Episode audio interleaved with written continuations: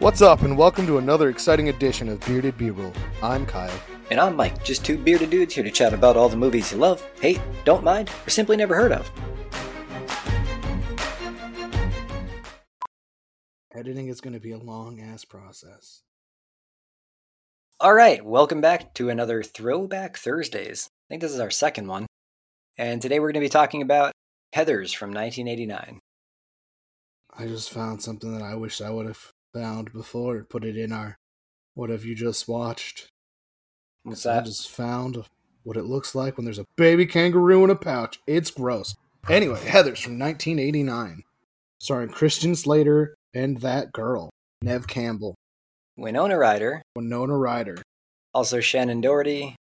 and then two blonde girls. Uh, one of them I can't I can't remember her. Can't remember what any of the other girls' names. Me neither. Well, one of the blonde girls, Heather Chandler, the main like bitchy Heather, was actually the girl in Can't Buy Me Love, and she played kind of a sweet character in that. But she actually she actually died a while ago. What?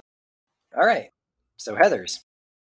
Christian Slater playing essentially the same character he played in Very Bad Things. But before very bad things. Exactly. So this was like good practice. just Christian for- Slater playing Christian Slater. What are you talking about? This Christian Slater is no different than very bad things. I wouldn't even say. I would say he's no different than Christian Slater in True Romance.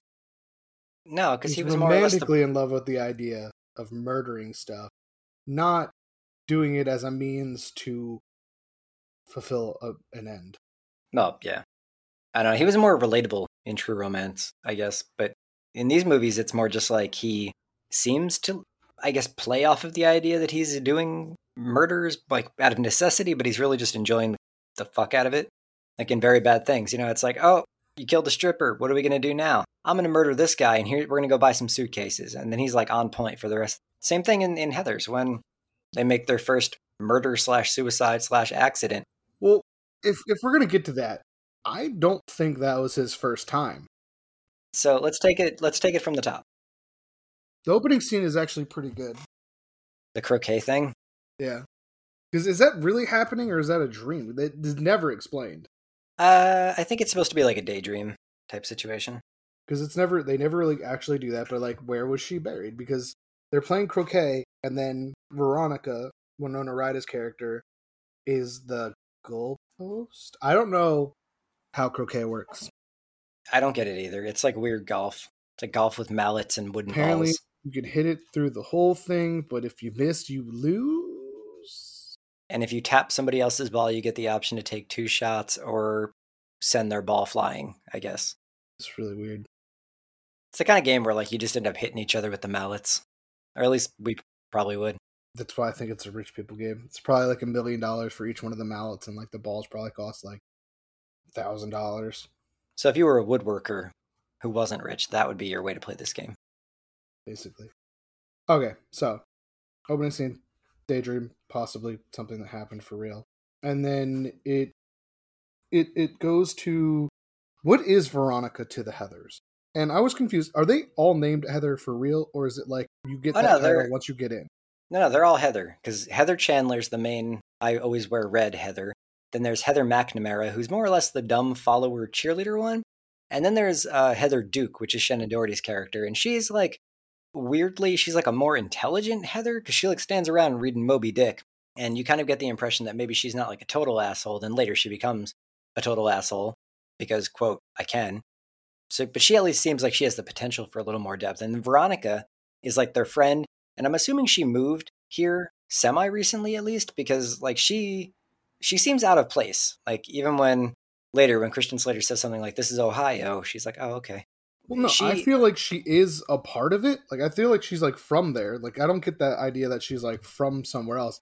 I get the uh, the impression she's from there, but she's new to the cool kids clique.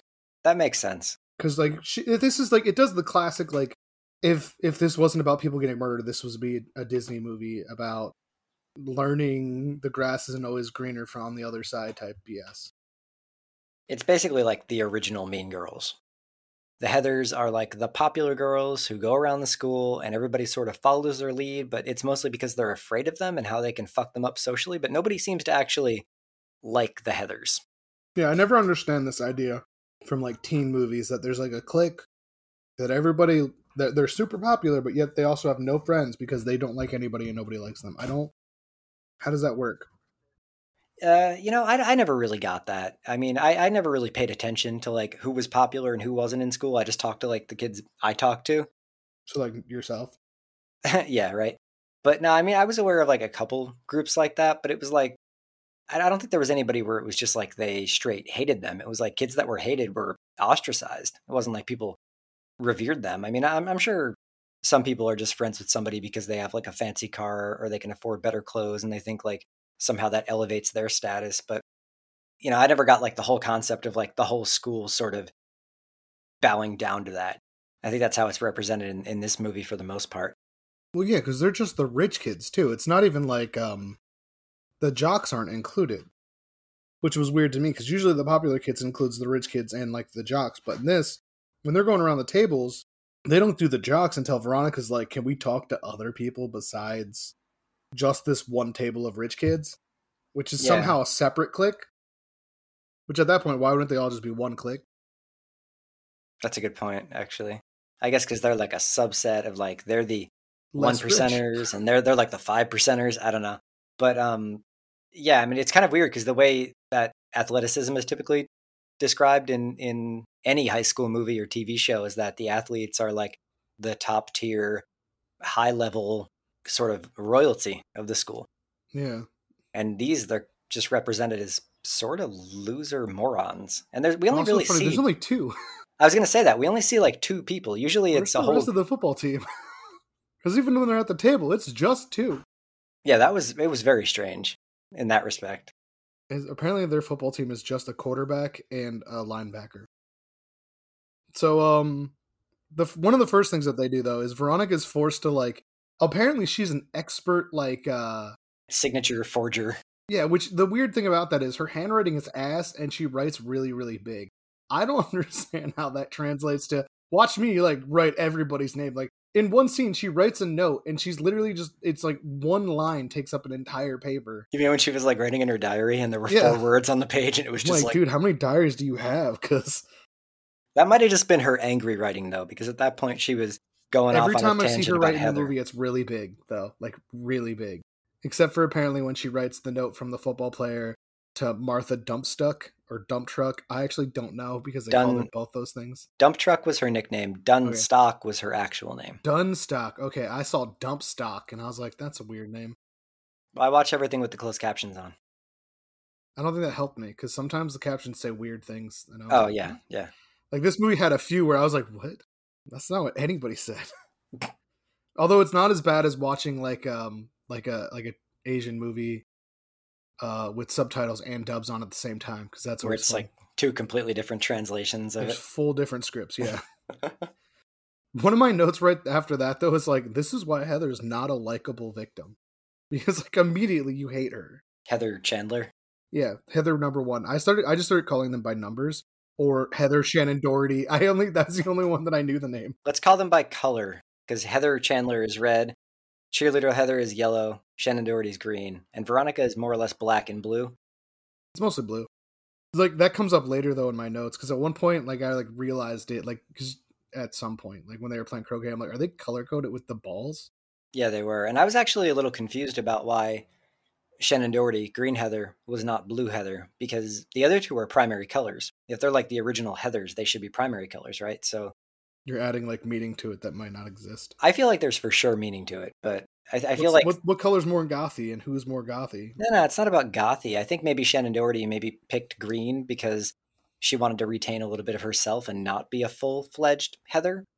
Like she Mhm. wanted to still stand there and read Moby Dick, so making herself a mixed color or secondary color sort of differentiates her from them as primary colors.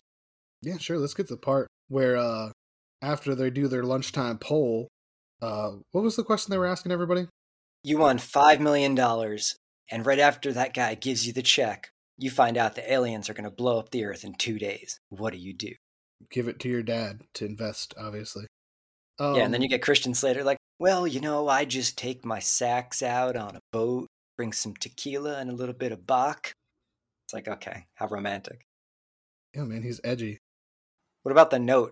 So actually, this comes back to that though, because like right in that time when they're doing the questions and stuff is when Veronica bumps into her old nerdy friend, which is where you get. That's why I said I don't think she came out from like another place. It's just she came from like a lower social Mhm. standing. Which does that mean her maybe her parents weren't rich before, or because they're they're in public school, so they can't be that rich. That's a good point. But like Veronica's house is like massive. Maybe she was in like private school before, and then their parents sent her. To, I don't know. I mean, they all had pretty big houses. I mean, like Christian Slater's house was this weird sort of cabin type structure that was also like the inside Who- of like the atrium of a mall. this? Because or like when did this come out in comparison to Beetlejuice? This was 1989. Beetlejuice, I think, was 87. Okay, I definitely got Beetlejuice vibes from some of the stuff. Um, Winona Ryder was in Beetlejuice. so- I know, and so was the priest. Right, right. But no, like the some of the shots of like their like yards and the houses and like the angles of the camera. Maybe the cinematographer, maybe he also worked on Beetlejuice because I don't know. Some of the shots just felt familiar. Anyway, so when the, this is around when your favorite line comes up, doesn't it? Yeah, yeah. Because I think I think that's when Veronica brings up to Heather, like, why do we always talk to the same people? Why don't we go out of our way and like talk to some other people and see what opinions they have? And I think that's the part when Heather Chandler says, ah, Fuck me gently with a chainsaw, Veronica. What is your problem? And there's actually another line later in the movie that I love almost equally as much, but not quite. When Shannen Doherty goes, Damn, Veronica, why are you pulling on my dick? Yes, that was great. I don't think I wrote that one down, but I did write this one down. this movie had a lot of quotable lines in it. Um, so okay, so during this whole lunch scene, though, that's when Veronica and Veronica does stuff that's like against her better judgment throughout pretty much the whole movie, like up until the She's end. very easy. No, she's super easily convinced to just do stuff. People are just like, "Hey," and she's like, "Okay, fine." And we know she's not dumb because later she tells Christian Slater that whole thing about how they wanted to move her up to high school when she was only entering the sixth grade, but their parents, she said no because she was afraid she'd have trouble making friends. So like they present her like she's gullible and shit, but at the same time, it's like she should be able to put two and two together if she's like a big genius. I mean, I know there's a difference between like book smarts and street smarts, but at the same time, like she's like oblivious to a lot of things that she shouldn't be. Well, I don't think it's a matter of of street smarts either. I think it's a matter of just that desire to stay in that that cool clique. Yeah, because at the uh, at the cafeteria, she writes that note to Martha Dunstock as it's a love letter from one of the And she football only players. slightly protests. Yeah, she's like, I don't want to. Uh. And then that's when Heather Chandler actually makes Shannen Doherty bend over so she can have something to write on, even though they're in a room full of tables and had a clipboard. So that was a little weird. Maybe it's just um this is the dominance that Heather Chandler holds on them. Apparently.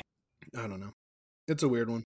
But they write this letter for, for Martha, and she reads it, and they're watching her read it, and she goes over to the football guy who it's supposed to be from to confront him about it and be like, hey, you wrote me this letter? And it was just so cruel. The guy reads the letter, starts laughing at her. Everybody, they laugh her out of the room, basically. And Veronica's standing there, like, looking sad and disappointed in herself while everyone's laughing. And I love that Christian Slater gives her a look from the opposite side of the room, and he doesn't say anything, but his hands are like, the fuck was that? Um, that was a part that was actually weird to me because of the way the jocks act. This movie is a black comedy, but the jocks like they're they're like like full blown like slapstick comedy here. Like actually throughout the whole thing, like they're over the over the top like like comic relief, but there's it's not needed. most of what they're saying is like just gay jokes too. Pretty much all they say throughout it, whether they're confronting Christian Slater in the cafeteria or that nerdy guy outside of the funeral later, they're basically just saying gay jokes and homophobic slurs like the entire time, which is actually fitting when you consider how they're killed later. But that's sort of when Christian Slater and Veronica first interact because she goes over to ask him about the poll. And he's like, that's a dumb question after telling her there are no dumb questions. And then he gives her his answer and they're flirting a little bit. And that's when the football players are on the other side of the room, like, "Hey, he's flirting with her. What's what's? We should go kick his ass." And they were yeah, like, and "No, the other no." one's like, no, we're seniors. We can't do that. We got to be mature. So their idea is to go shove their fingers in his food and scare the shit out of him. by calling him gay. Yeah, he sticks his finger in like his chicken pot pie and goes, "You're gonna eat that?" It's like, well, But at the same time as this is like another weird thing happening with Veronica and the Heathers where does Veronica act as the fingers for Shannen Doherty to throw up? I was unclear on that because she I was like, "What are you doing with your fingers right now? Like preparing them?" And then it was a best friend's job is never done. Yeah. So it's like, did she? Was she helping her with her bulimia? Was she? I. That was the impression I got, and it was super weird. And I still don't know how to interpret it after watching this movie many times. I I definitely think that's what it was, because what else would? There's no other implication. There's nothing else that could have been, unless she was just there to hold her back, her hair back. But then, like, why was she like prepping her fingers?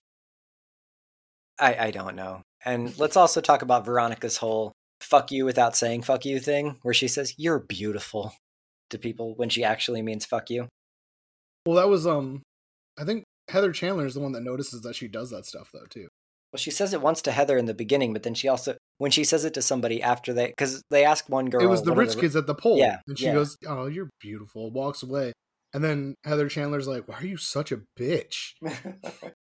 well, because she was like, I would give all the money to the homeless. And she was like, You're beautiful. And that's when Heather gave her a look. But yeah. Um, so what, what happens next? Where are we going now? Well, then that's when Christian Slater pulls out his revolver and shoots the two jocks right there in the gym. End of Yep. the movie, he's easily instantly caught. Well, he didn't, I mean, he didn't actually shoot them. He, the gun was loaded with blanks, but like, oh, that's right. That's right. but he pulled out a revolver loaded with blanks in a school wearing a black trench coat. You know, shades of Columbine. See, 1989, not 1999. Yeah. Like it's 10 this years kid- before. This came out in 19 or 20, 2000. This wouldn't be a movie. No, it wouldn't Actually, be a the whole premise of this movie. eh, There's isn't there another movie with like, shoot, what the fuck am I thinking? There's totally another high school murder movie. There's like a famous person in it. Well, but it there's a like, bunch of them. I mean, budget. No, I feel like me and you have talked about it, not in podcasts, but like in reality. Well, I mean, season one of American Horror Story was about a school shooting. That went into a lot of detail This- there. I'm talking about like another '80s movie. I want to say it was uh Kevin Bacon. Um, it does. That's not important. That has nothing to do with this. Anyway, so then they're they're they're playing croquet, and this is where I was like, are they are they color coded to the croquet balls? Because that's when I noticed that their socks were the same as whatever color ball. Because I think that was the one where Shannon Dory's like, "Can I be red?" and then she gets punished for it. I am always red. and then like actively Heather Chandler like attacks her in the game like over and over again. Yeah, she keeps like knocking her ball out. Why? Why not? I really appreciated the one yeah that part where there's like full defeatist mode. She's sitting there and she's not doing anything. They're not. She's not a part of the conversation at all. And then Heather Chandler just hits her ball again. She's like, why? It's like you shouldn't have asked to be read. But they're also discussing what should have happened to uh, Christian Slater's character, whose name is JD Jason Dean. hmm and they're like, he should get expelled, he should get suspended, and then Veronica's like, it was just planks. Like, it's totally cool to bring a gun to school. It's just funny because like can, I can't even imagine the punishment that would be meted out on somebody for trying that in today. You know, I've like, known people that were expelled because they had a BB gun in their backpack. or like even carrying a knife, which you know, I mean, a lot of people just carry knives in their pockets for like emergency situations and whatnot. Yeah, Well, let's move on to uh, the the college party. I think is the next thing that really happens. yeah, right? the Remington party. They're little, like, there's like a lot of prep for it, and there's another thing that happens like a lot, but just in the beginning, it kind of fades off, and I, it it was a weird trend where for this party and then for like a funeral or something later, what ha- Veronica's parents are there sitting at a table outside. She walks over and goes, "Oh, good pate. Gotta go if I'm gonna make it to this ad, whatever." But the, ex- it, the word for word, the exact same thing happens again later in the movie, and I'm like, "What is this? Like, is this just to have her parents be like? You could just not have her parents in the movie; it'd be fine." parents were represented in a really weird way in this movie because one if they're not totally absentee they're like totally inept because like heather chandler's parents never come into the equation veronica's parents are like super oblivious there's a, a scene later where they're trying to remember what jd told them because he was like the authority in the situation or something and the, dad at one point says to veronica why do i read these spy novels and she's like because you're an idiot and the mom's like oh you too but there's like Yeah. nothing super authentic about the familial relationships here like even when Christian Slater's talking to his dad, it is weird inverted thing where like Christian his Slater dad is the is father. the one with the most character, and his dad's character has the most to offer the story in general. Honestly, you could have just not had any of the other parents in it. his dad gives some backstory to to Christian Slater's character, but that's about it. Yeah, it helps you understand why he is the way he is. But I mean, that was the only time parents actually I served just a thought it was really purpose. weird. There's just like this 30 second, like multiple times, just oh, nice pate, and then leaves. Like I'm like, what does this offer? Nothing. I mean, maybe it has something to do with like how kids are wrapped up in their own lives and the parents aren't necessarily a part of like that high school drama. But why pate? I don't know, but I love the scene later when Shannen Doherty's like, "Hey, is that pate?" and then gets slapped the fuck out of her, like right in her face. Is this just to emphasize that she's rich, that she eats like mashed up goose liver or duck liver or whatever the hell pate is? I mean, I think it could you can make pate out of a bunch of stuff, but yeah, I mean, it's not something like you don't normally like sit down and be like, "I'm gonna have pate now." And that's their dinner, because that was the implication too. Like, oh, it's dinner time. Oh, pate. Bye. Mm. Anyway, so they go to the party, which is a whole lot of um um sexual assault, Yeah, pretty much just all around. it's so great being able to talk to a girl and not have to ask what your major is. Dot dot dot. So when you go to college, what do you think you'll study? Also, it's that's another fun like thing because like all these kids know that they're underage, so like it's statutory rape, and then They're like supposed to be like 16, right? They're not even seniors. yeah, they're juniors, Yeah, okay. So they're like 16, 17. And then um Veronica's boyfriend like forces her to suck his dick. No, you're get say it again, but say Heather. Heather, Heather's boyfriend, you're right, forces him to suck his dick. After She like forces him to suck his own dick. she forces him to suck his own dick after like a weird argument about how her friend I don't even know where the argument came up what were they arguing about something to do with veronica though right I, th- I think he was upset that Veronica wasn't, being more interested in his friend because his friend wanted to get laid, and he was like, "I thought you brought her here so she'd fuck my friend," kind of a thing. yeah and then she's like can we just talk or something? He's like nah. And then then it goes to uh veronica and the dude that like she's supposed to meet she's already pissed. She's in like another room like mad because like the three seconds she's conversed with the guy she's already decided she hates him and doesn't want to be there. And then he comes in and he's like all right it's time for the sex and she's like um no and then he tries to give him like a monologue on how she uh handles men like him and he's like i don't care do it i just want to get laid. And then he tries to get more aggressive with it and then she sets a garbage can on fire which i thought was going to be more. And she threw up too. and she threw up. Well the throwing up part was after the garbage can was on fire which i thought they were, she was going to burn down the house to be honest i was so weirded out like i forgot that any of this scene happened to begin with. And then she set that on fire i'm like oh it's to set the fire alarms off. No. Oh it's to burn the thing. That no it doesn't actually matter at all. It's another one of those pointless things. But then yeah she goes into the hall and she's like i want to leave. And heather's like you fucking do and you're never to be cool again. I'm to tell everybody you suck. And then uh she throws up on her. She was drinking a lot of alcohol. It's kind of to be expected. Drinking a lot of alcohol and being assaulted so what happens next What happens next is is is they kill Heather. they kill heather after the whole like I want to get laid thing, you know, they leave, she goes home, and then later because that's what the psycho boyfriends always do in these movies, whether it's Angel and Buffy or fucking like Skeet Ulrich and Scream, they always come through the second floor They window. just appear So Christian Slater comes into the window and he's like, "Oh, is this okay? Was this too forward?" And she's like, "No, no, it's fine. Like whatever." I actually I want to know they don't really talk about what happened.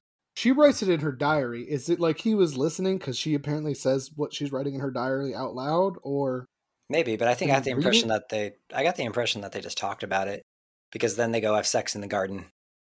I guess I mean there isn't like a lot that happens there. He shows up. She's like, "Ah, cool, you're here." He's like, "Do you want to play croquet?" And then they're naked. So maybe strip- it's implied that they have croquet. a conversation during that. I guess. Yeah, while they're having sex. Listen, you know what? People like to act like that doesn't happen, but that's totally happens. No, no, it what does. do you want to do for dinner tomorrow? Like, I was going "Oh, to say exactly the same thing. I'm usually like, shut up. I'm usually the one asking about dinner.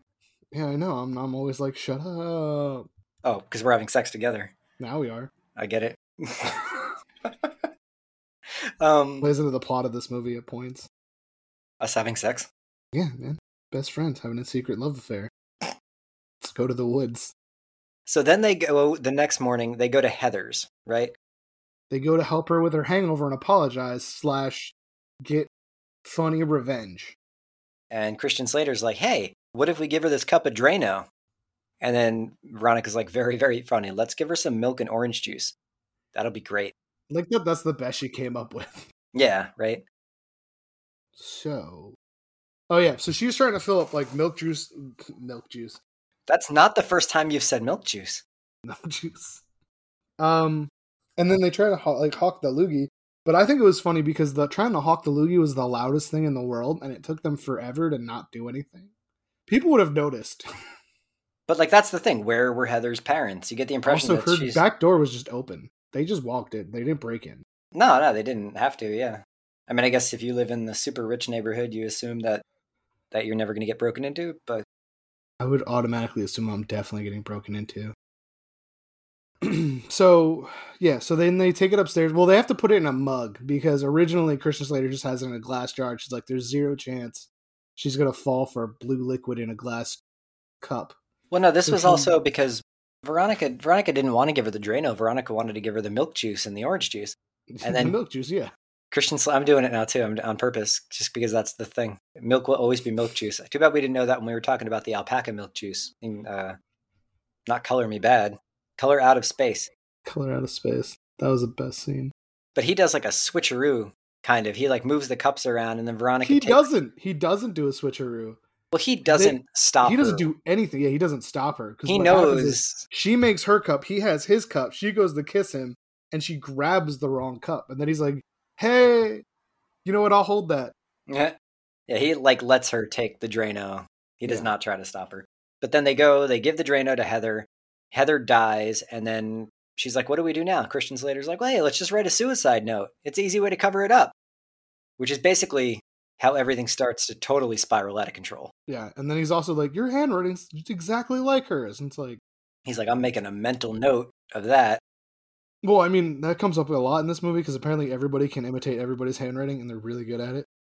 Um, and then it goes into the school staff trying to talk about what to do for the students for it. But because she's not a cheerleader, the best they're gonna do is give her an hour assembly.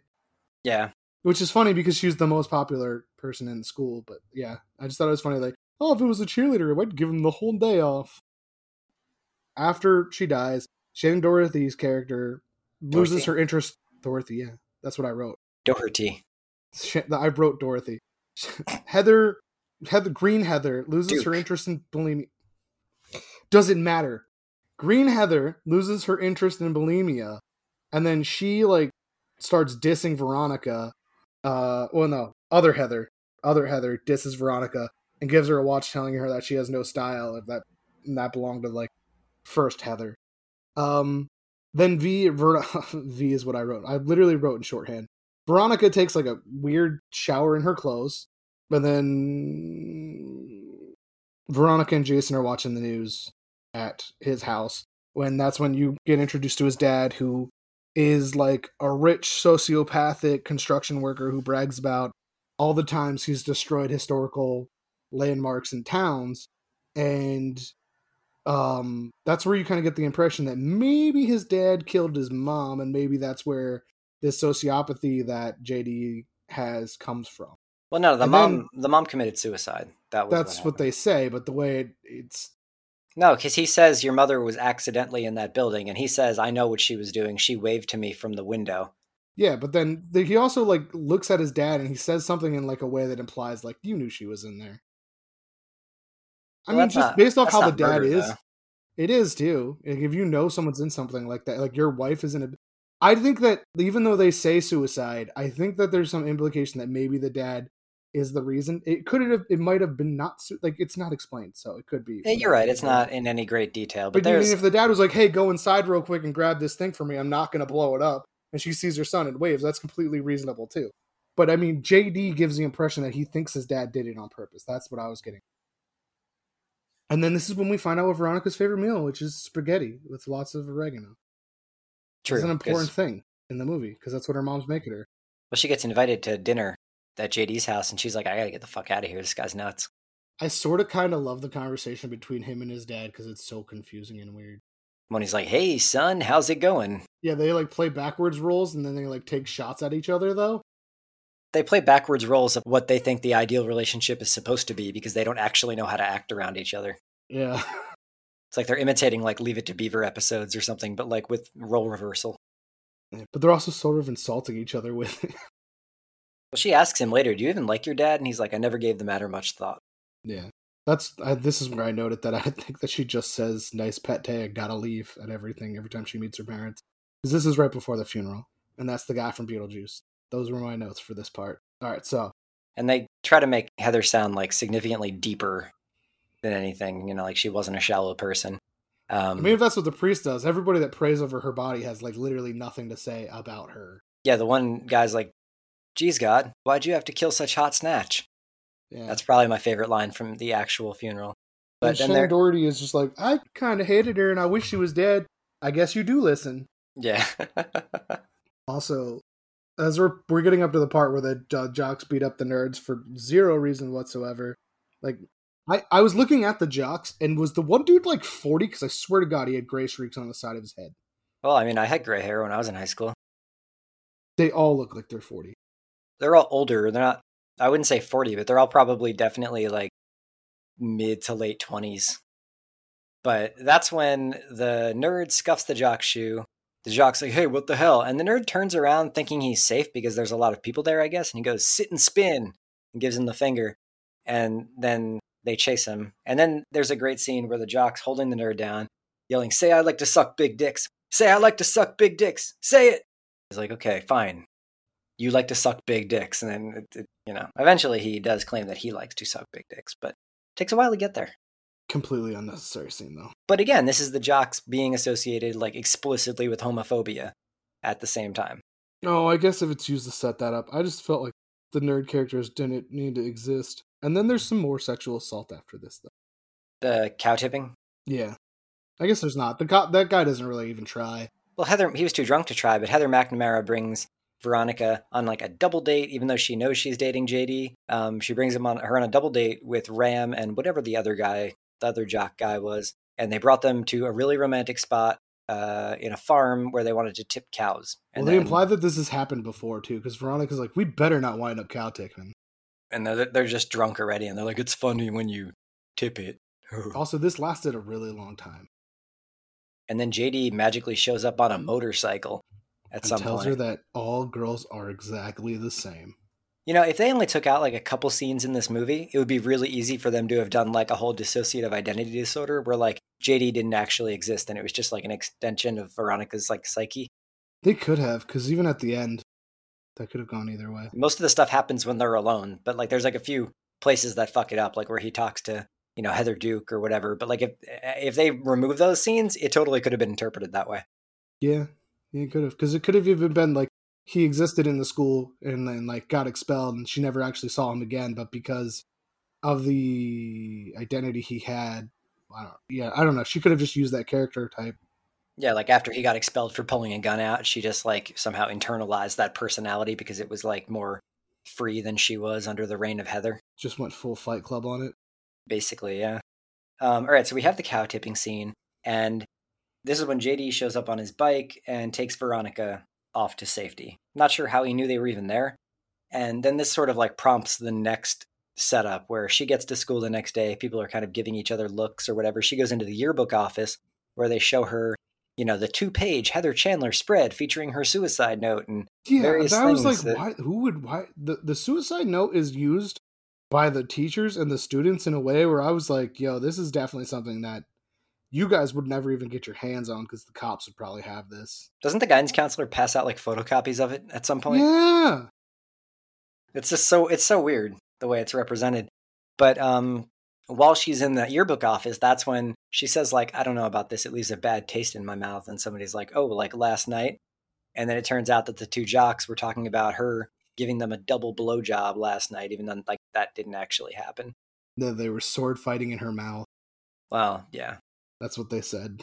A little sword fight in your mouth if if you know what I mean. I don't normally listen to this kind of gossip. That was the nerdy guy who likes to suck big dicks. Well, not really, but he said he did. Um, so then her and JD plot uh, the jocks' murders using special What does he call them? Something something German bullets that are are that He are, asks her if she takes German first, though. Remember that? yeah yeah Because he wanted to make sure he could say something that she wouldn't call bullshit on. yeah Ich Luger, I think, was what he called them. yeah something like that. And they they just they just pierce the skin and then they make them sleepy. They're special. Speaking of which, he shoots the guy in the fucking like dead center in the throat with it. So I'm pretty sure trank rubber bullet or not, that's still like a, not a good place to shoot somebody if you don't want to kill them. Yeah. But then she calls up Ram and er, whatever their name. It was Ram and something. Ram and other guy. She calls Ram another guy and she tells them, Hey, I was listening to all the gossip at school and I was wondering if, if you wanted them to really happen. And then Christian Slater's sitting there the whole time. And that's when he gives them the explanation, her the explanation of the uh, Ich Luger bullets. Magic bullets. Yeah, magic bullets. His grandfather snagged a whole bunch of them in WW2 because you hear all those stories in WW2 about how they just wanted to trank the Germans. Or how the Germans just wanted Oh, to trank this would have been the Germans. Americans. Yeah, these are German bullets. So then, yeah, she brings the jocks into the woods and has them like stand in these special spots, and she gets them to get naked and counts down so that they can run over and like ravage her. Yep. And then JD just pops up, shoots the one in the neck. And then she misses. But then, like, what's weird is like I, she a hundred percent realizes that he murdered this guy, even though Yeah, yeah. she's like he's shot in the neck. She like goes over and she's like checking him, like she knows, but yet she still manages when the other dude finally comes back around after JD tastes him around She shoots to shoot him. that man dead center in the heart. Yeah. And she has to she has to know. But so then they plant a whole bunch of like homosexual artifacts, or at least that's what he calls them. Like, Mineral water and like a, a gay porn magazine. and a, a suicide note about how they, you know, never had the freedom to declare their love for each other, so they'd rather die this way to whatever. Yeah, it's literally like one sentence. And then there's some like totally inept police that show up and don't identify them as the murderers because they start making out in their car. Yeah, like that cop is chasing them through the woods, like finds them in a car and is like, "Oh nah, it's not them." The other cop's like, "It's fine, I got everything I need." You saw people run away. Like, how do you just immediately just decide? You know what? This is what this is. But then that leads to one of my favorite scenes in the movie when they're outside of the school and they're like, I don't remember what the exact order of it was. It's the scene where they're arguing in the car and like Winona Ryder's like holding her fingers in her ear singing Mary Had a Little Lamb at the top of her lungs. Somehow I missed that. Because she was trying, because Christian Slater was trying to justify the killings to her. And she was like, I don't want Oh, to hear yeah. you. I don't want Mary had a little, you know. But then there's a scene in it where she had put, as soon as they got in the car, she had pressed the lighter down. And then when the lighter popped and when it was hot enough, she took it and like stuck it on her hand to burn herself, to like punish herself for murdering them. And I know this, lights the cigarette off of her hand. and I know that wouldn't work in real life, but just the fact that his reaction, because at first he grabs her hand like he's going to check on her to make sure she's okay. And it's like, no, no, he wants to light a cigarette while she's still hot. I wish Basically. that worked. That'd be awesome. I'd be doing that shit. All, I'd be, be walking around with burns, and I'd start smoking again. People like, why? I'm like, just watch how cool I am. Also, two two things come up right after this. It's the funeral again, and I think the greatest. Uh, I love my dead gay son. that was the best, and then JD being like, "You think he'd say that if he wasn't dead?" But no, Yeah. you're right. Like when he when she, I think during the part where you're talking about, I, I wanted to say this before we move past it, but when he reveals it to her, what she does is she goes, "You killed them. Those weren't Luftwaffe bullets," and he's just like, "Yeah, duh." it's like no shit. Like you should have known. He's like surprised that she goes with it at some point because he knows she's not stupid, but she's doing stupid things and like seems to have no idea what's going on. Also, she calls when I, herself stupid. this is when I realized that she wears a monocle. Is that what she's wearing when she's writing That's in her what, every diary? time she writes in her diary, she puts a monocle on. Because I was like, "What is that? Is she wearing glasses?" And this is the part where I like I realized it was a monocle because she like pulls it out and stretches the cord and puts it on. The other times you only see it on her, and it's like, "What is that?" Are monocles hot? Is that I a don't thing? know. don't know Like- the point of it. There's a lot of things in this movie that are just like, why? I mean, even if I only had one eye, I feel like I'd still want glasses just so it could sit on my head. Because the a monocle doesn't even have any support. You just You have to like squint on it and shit. Yeah.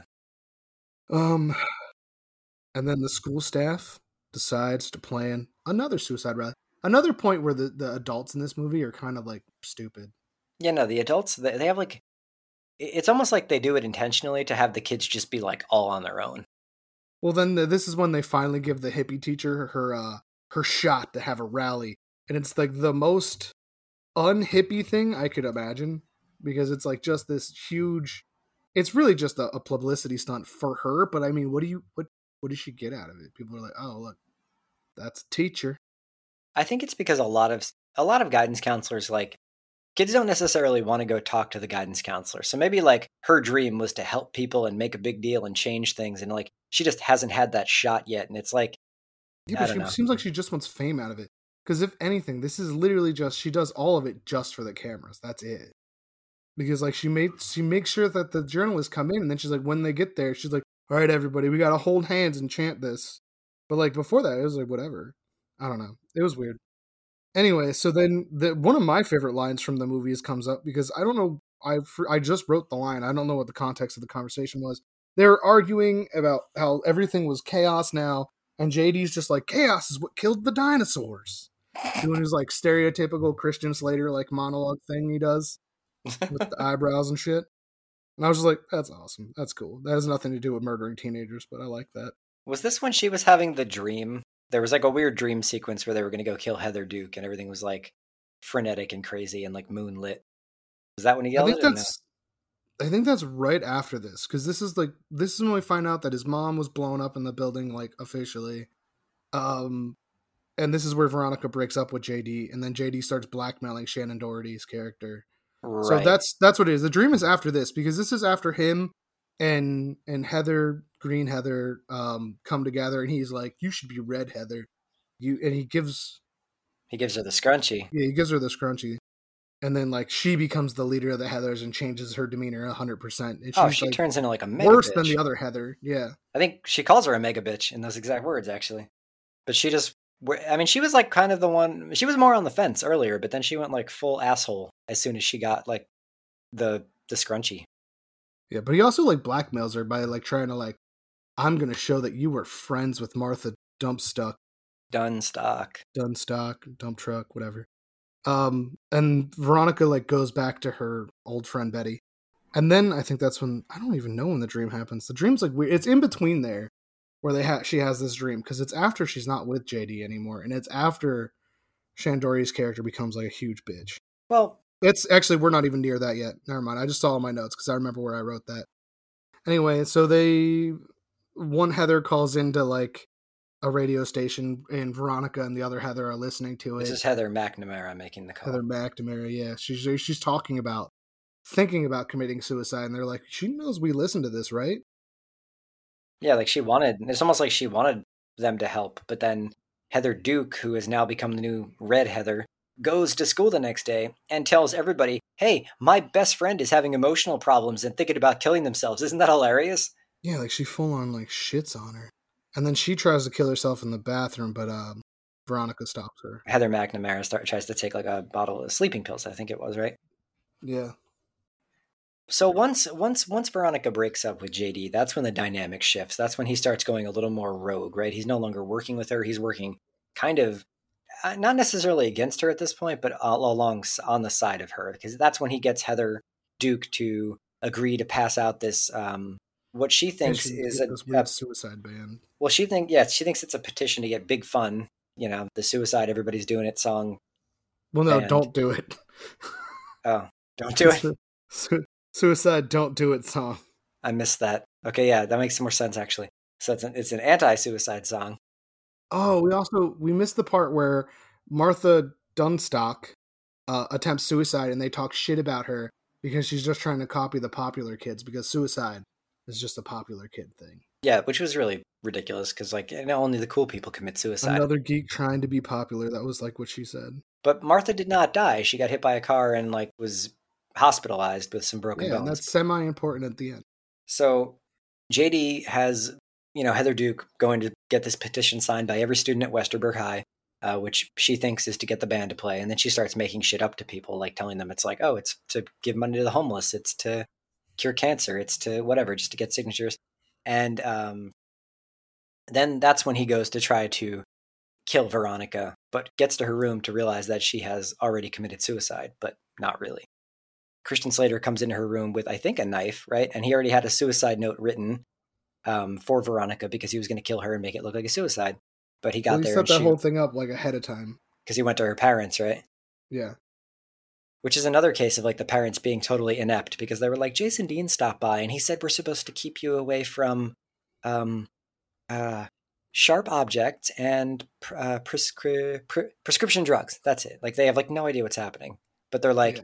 taking the words of like a 16 or a 17 year old as gospel to save the life of their child, which is just really a weird way to look at it. But then when she's in her room pretending to be dead, um, he does that thing that like villains always do in movies and comic books where they just reveal like their master plan because they want to like they're proud of themselves and they want to tell somebody. Yeah. So that's when he shows her that like what they actually signed was not a petition to bring big fun to perform at the school. It was a group suicide pack and, and it was something really crass too. I can't remember exactly what it was, do you? Mm, no, it was long. Something like we the we the students of Westerburg High blah blah blah fuck you. Like it, it was basically we're just going to die. And he says not very subtle, is it? But you know what? Then again, neither is blowing up an entire school. Well, his whole idea in like thought process is that like by showing how this school's segregatedness uh coming together as a suicide will bring the rest of the world together because the only way people come together from different social classes is in heaven or some nonsense. Oh yeah, that's what he says. That's his thought process. Well, that's later, but yeah, like that's the he starts that idea here. Yeah, he's he's like creating. He he tries to make himself sound like a savior on the one hand, but he's also creating like a martyr type situation for the greater good. But really, he's just blowing up a bunch of people he doesn't like or care about. But he he trying he's like hard trying to justify that for some reason, and he's talking to somebody he believes is dead. So it's like he's trying to convince himself. Who says the line whether to kill yourself or not is the most important decision a teenager can make? I don't I wrote just that down because I liked that line. The guidance counselor says it because the next day Veronica goes to school and she's like, ah, Veronica, Jason told me you killed yourself. Oh yeah. And she was like, No, I'm still okay. And she's like, Well, I want to talk to you about that because, yeah. But that's when it's, she's like, Where, Where's everybody going? And the guy says, It's Friday. It's the pep rally. And that harkens back to when, Columbine. well, I was going to say when, when, when JD's father got home and showed them the videotape of blowing up the building, he was like, Yeah, I put some whatever in the boiler room and then some thermals upstairs. Brought the whole son of a bitch down. Something like a big ass bomb in the in the broiler room to set off thermals upstairs, something like that, yeah. which is pretty much what JD does because he already has bombs placed underneath the bleachers where all the kids are sitting in the uh Oh my god, that's the, the guy gym. who tells her about the thing. It was Rodney. Because I was like, that guy gave me the creeps, especially at this part. And I was like, creepy Rodney. I just wrote creepy Rodney. He was just really creepy. no he came off as creepy because she was like what's under the gym and he was like ooh baby the boiler room Yeah. and she's like thanks and he's like leaning in her face like what now are we going down there um but that's when she goes down to the basement to try to stop JD from completing his master plan because he's going down there to plant the charges How about how he instantly breaks her nose?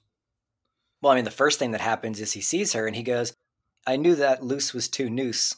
I mean, noose was too loose. And I always wondered if, like, he was supposed to say it backwards because he was surprised, or if that was, like, a blooper that they just decided to leave in the movie. Yes.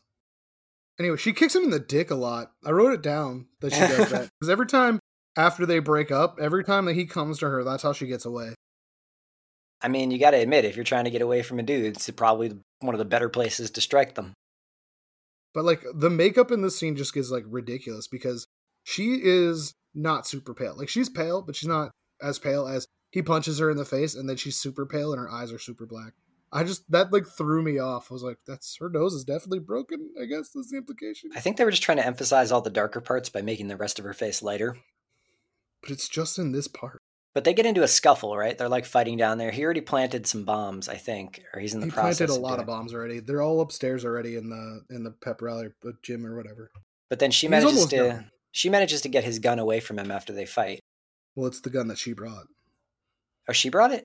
Yeah, she brought it because she has it on him.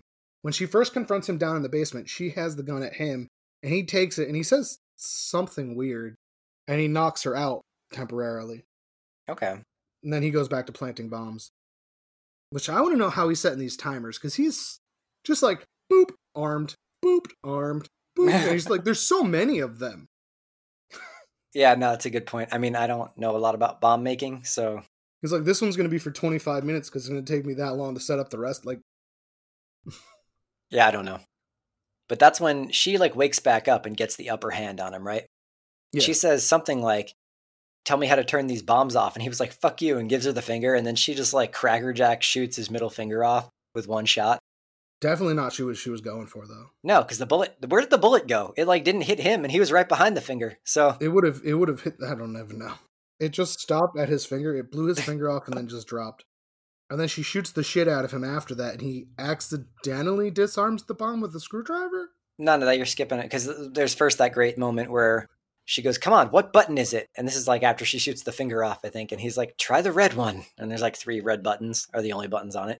Well, now who's just staying on one thing? But then she shoots the shit out of him, I believe, and he, yeah, he like picks up a screwdriver or something and like jams it in one I of think them. he was already in it. I don't even know. I don't know how it happened. He just like reached for it. There was a screwdriver. It jiggled around, and the bomb stopped at four seconds. and somehow that manages to like disarm all the other bombs too. Yo, yeah, that's true. Yeah, So I, I don't really know what was happening there, but that's when she like she shot him in the stomach like what like four or five times. I mean, she Yeah. emptied the gun, and then she's just covered in blood and like dirt and grime, and she like walks outside and she's just standing there on the front steps of the stairs. And then there's this great moment where it's like you know they drag back the character you thought was dead, and JD comes stumbling out of the doors behind her. I don't know how nobody in the gym noticed this, but they went out a different door, man. Ah, all right.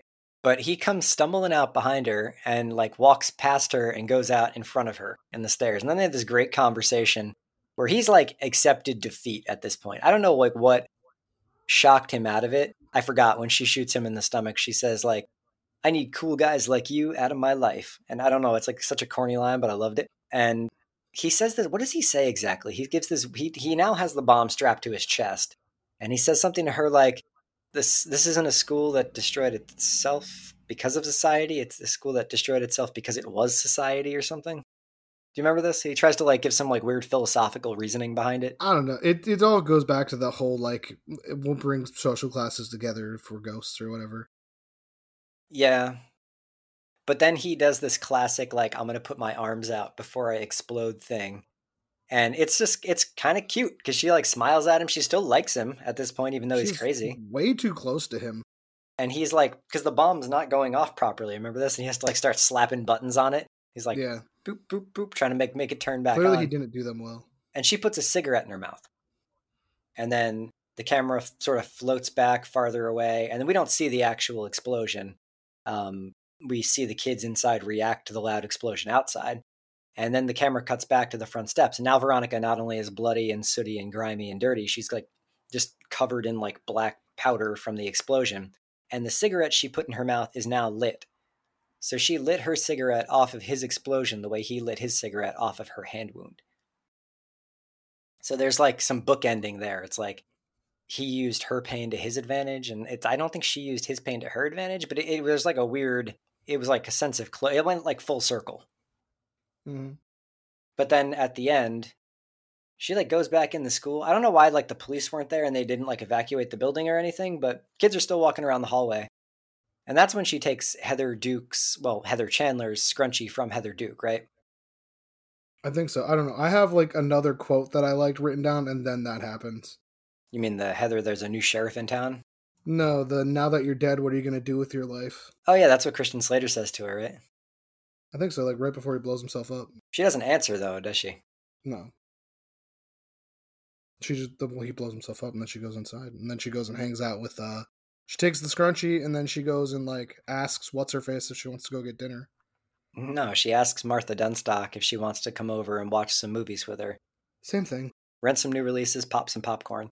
And then it ends with like this kind of shot of them walking away. And Martha Dumptruck or Dun- Dunnstock has been damaged from her car accident. So she's in like a little rascal scooter going in circles around Veronica at this point. And they play kind of like a different version of the Que Sera, Sera song that plays in the beginning. So it was actually kind of a weird fempowerment ending when you think about it. Like there were no guys essential to the ending of that movie. It was kind of just like all women. So little little before its time in that sense when you think about it. Uh, it's very like unconventional for the way most of these 80s. I mean, it's like not really comparable to any 80s high school comedy. I don't think.